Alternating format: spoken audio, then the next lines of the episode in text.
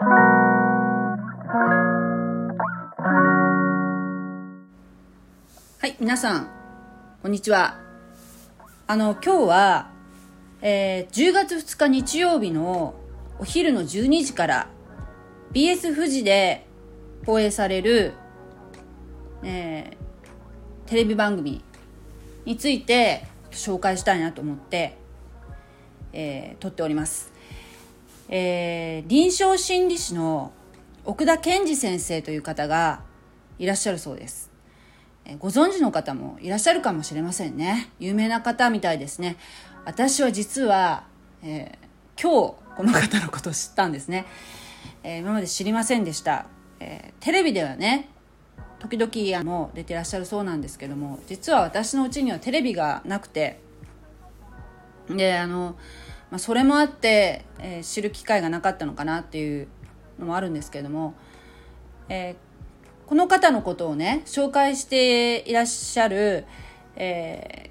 ー、クリスチャンの方の,、B、あの YouTube のね番組の中でこういうあの10月2日にね放送されるドキュメンタリー番組があるということをね、えー、紹介されてたので私もちょっと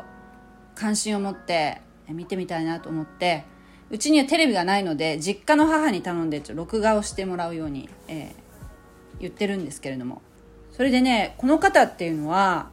あのー、まあね職人気質の、まあ、学者さんなんですけどもすごい職人気質の方のようで、まあ、あの何でしょう発達障害の方と、えー、そういう障害のない方も一緒に一緒の場所でね教育をするという実践をされているそうです。で国内外もうあらゆるところに出向いて指導されたりとかも、えー、されているそうです。あのー、なんかね服装もねすごくユニークですごくなんかね私が私実はあの障害者福祉に携わってるんですけれどもあのね私が習ったあのまあか、うん、実務者研修っていうのがあるんですけど介護福祉士実務者研修っていうその、えー、研修があるんですけれどもそれその時に教えてくださった先生がねあの障害の専門の方だったんですよ。でそれで私はもともとあのまあ介護士になりたいなと思ってその学校に通ってたんですけどもあの、もともとの想定は私、高齢者福祉だろうと思ってたんですよ。福祉、あの、介護って言ったらね。だけど、あの、先生に習ってるうちにね、あ、障害者っていう道もあるってことを知って、で、今、私が働いてるところっていうのは、あの、重症心身障害児者っていうね、あの、もう本当にあの医療的ケアが必要なぐらい、結構重度の方、身体障害をお持ちで、かつ、えー、まあ、知的障害も伴っているという方のあの何ですかサポートをするっていう仕事をさせていただいてるんですけれどもそれがねあの私が私の職場が、まあ、そういうところだなのかもしれないけどまあ皆さんねその車椅子に乗っていらっしゃる方ばかりじゃなくて中にはあのー、まあそこまでね、その、体のね、あの、障害がね、そこまで、なんて言うんでしょう。もう、例えば、お手洗いのサポートがね、必要とかね、もう歩けないとか言うんではなくて、うろうろされる方もね、何人かいらっしゃるんですよ。でね、そうい、そしてね、割とこう、まあ、いわゆる、まあ、自閉症傾向がある方っていうのも何人かいらして、そういう方っていうのはね、やっぱりね、あの、無理やり、例えば、え、どこかにお連れしようとしても絶対ダメなんですよ。力も強いしね。もう子供じゃないから体が。だからあのとても苦労するんですよ。それが例えばね人によってとってもそれがねスムーズにできる方もいらっしゃるんですよ。その同じ職同じ職員の中でもね。スムーズに。だから人を見てるっていうのも一つあると思うんですね。そのこの人の言うことは聞くけどこの人の言うことは聞かないとかね。それかまあなんかねたまたまうまくいく時もあるんですよ。だから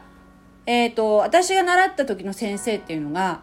あおっしゃってたのがね自閉症の方っていうのはもうね、えー、確立してるんだと。こうあの例えば導いたりするやり方っていうのはね。実は確立しててその分野はねっていう話をおっしゃってたんですね。そしてその先生もこの奥田健二先生じゃないけどとてもおしゃれな先生だった男性の先生だったんですけどもあのね服装もね何て言うかな介護職の人っていうこうなんか地味な感じじゃなくてとてもなんか、えー、おしゃれ髪型もおしゃれだったし時々パーマもかけたりとか髪を染めたりとか。でやっぱりその介護職っていうのはすごく何て言うかな地味ななんかポロシャツ着てて制服着ててっていうイメージが私も私自身もあるし世間一般もそういうのがあるかもしれませんね。なんだけどもあのおしゃれをしてくださいっていうことをねおっしゃってたんですね。それはなんかなんかよ分かる気がする。この奥田先生のあの服装とか見て私それを思い出したんですよ。先生がすごくおしゃれだったって、まあ、その先生はその施設の中でそのこあの施設の職員としてって言ったらどうしても制服っていうのがあるのでそれはなかなか難しいことかもしれないけどその先生が一番推してた仕事っていうのはえっ、とそのホームヘルプですね。家家にこう赴いてその方が地域でねお家に自宅でお過ごしになっているところに赴いてお世話をするっていうねサポートするっていう仕事。ホームヘルプの仕事をですねとても推してらしたんですよね。だとひょっとしたらその事業所によっては結構服装が自由な場合もあるかもしれませんね。実際すごくあの私も、えー、例えば送迎とか行ってる行った行ったりしてその行った先でその会ったその、えー、ヘルパーさんねがとてもおしゃれな方髪の毛も金髪にしてたりしてね方とかよく見かけるんですけどもやっぱりねそういうなんかねおしゃれな人と一緒にいるっていうのはやっぱしょあの障害を持たれてる方でも関係なくねやっぱりなんか地味な人と一緒にいるより楽しい雰囲気を醸し出してる人と一緒にいたいって思うのは別に障害のある方でもない方でも同じかもしれませんね。だからそこはねなんかとてもねあの従来のイメージとか、えー、そういったものにこう縛られてない感じがしてとても素晴らしい。なんかこう革新的な感じがしたんですよねその時は。ただ今私が勤めてるところっていうのはまあその施設ということもあるし、えー、まあヘルパーだけではなく、えー、他にもねあのお医者さんもいらっしゃるし看護師さんもいらっしゃるしリハビリのねスタッフの方もいらっしゃるからねだからまあ そこまでこう自由にはできないんですけれども。だけどその先生がねおっしゃってたことをねこの奥田先生のねあの写真とかをねこうネットで検索したらあの出てくるんですけれども思い出しましたね。まあその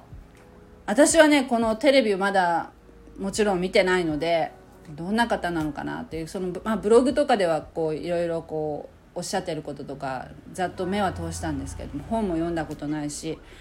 どんな感じの方なのかなっていうのもとても楽しみにしてるんですけれどもそしてなんか一つでもなんかこ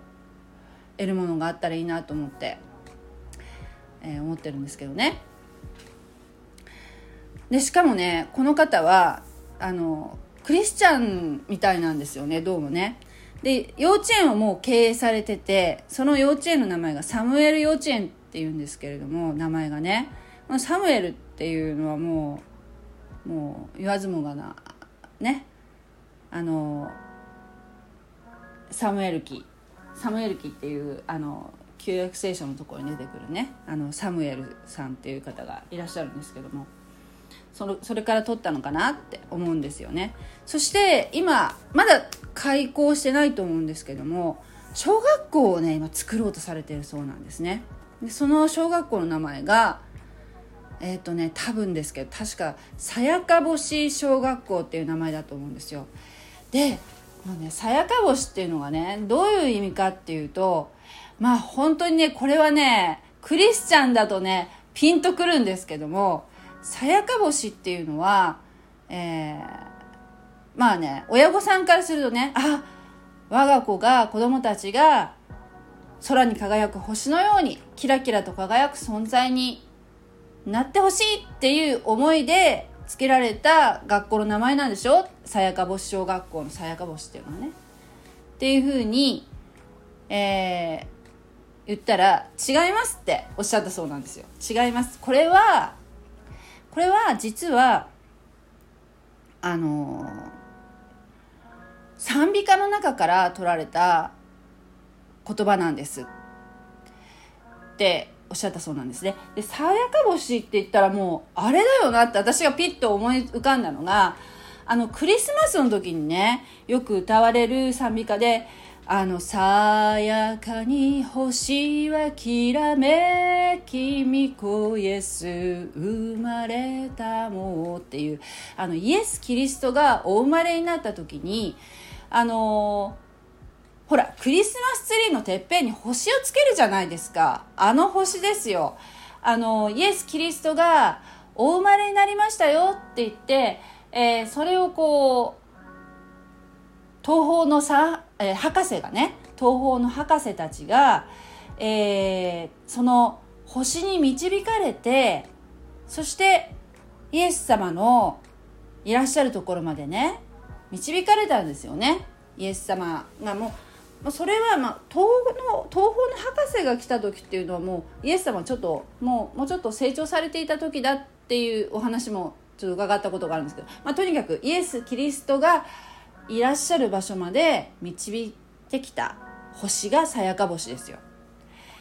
だからですねその子供たちがその輝く星になりますようにっていうんではなくて子供たちがこのえー、導かれる。道子供たちをみがこういうね星に導かれますようにと。さやか星に。導かれる子供たちになりますようにっていう願いが込められてる。っていうのがあのこの小学校の名前の由来なんだそうです。でねあのね本当にここここがね本当キリスト教のあの真髄っていうかこのねあのうまくちょっと説明できるかどうか分かんないんですけど普通の人って一般の人は自分が何者かになりたいと思ったりしてこう輝こう自分が輝こうっていうふうに頑張っていくわけじゃないですか。ね。自分の力で何とかしようってするわけですよね輝こうと。まあそれも私は否定されるものではないと思うんですけれどもただ人間っていうのはどんな人でもどんな人でもですよ、まあ、強いっていうふうに一見思われてる人でもどんな人全ての人はやはり何かに何かのこう何かっていうかね神様の導き神様の手を握ってないとこうね迷子になっちゃうなっちゃうんですよ。わかります？何に導かれてるかっていうのがとっても問題になってくると思うんですね。ある人は、ね、ある人は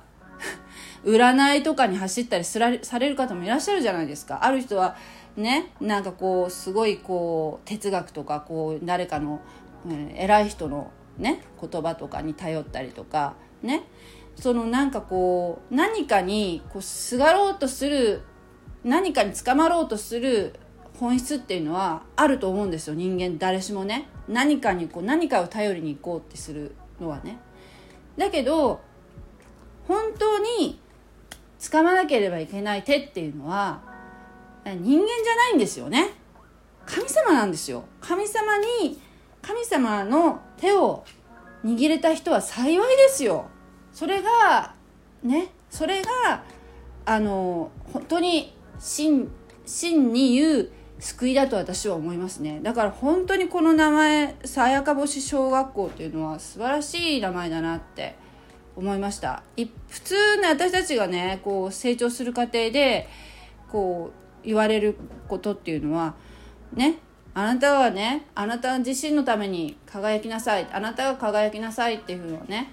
あのー、言われると思うんですけどね。すでにもう訳も分からず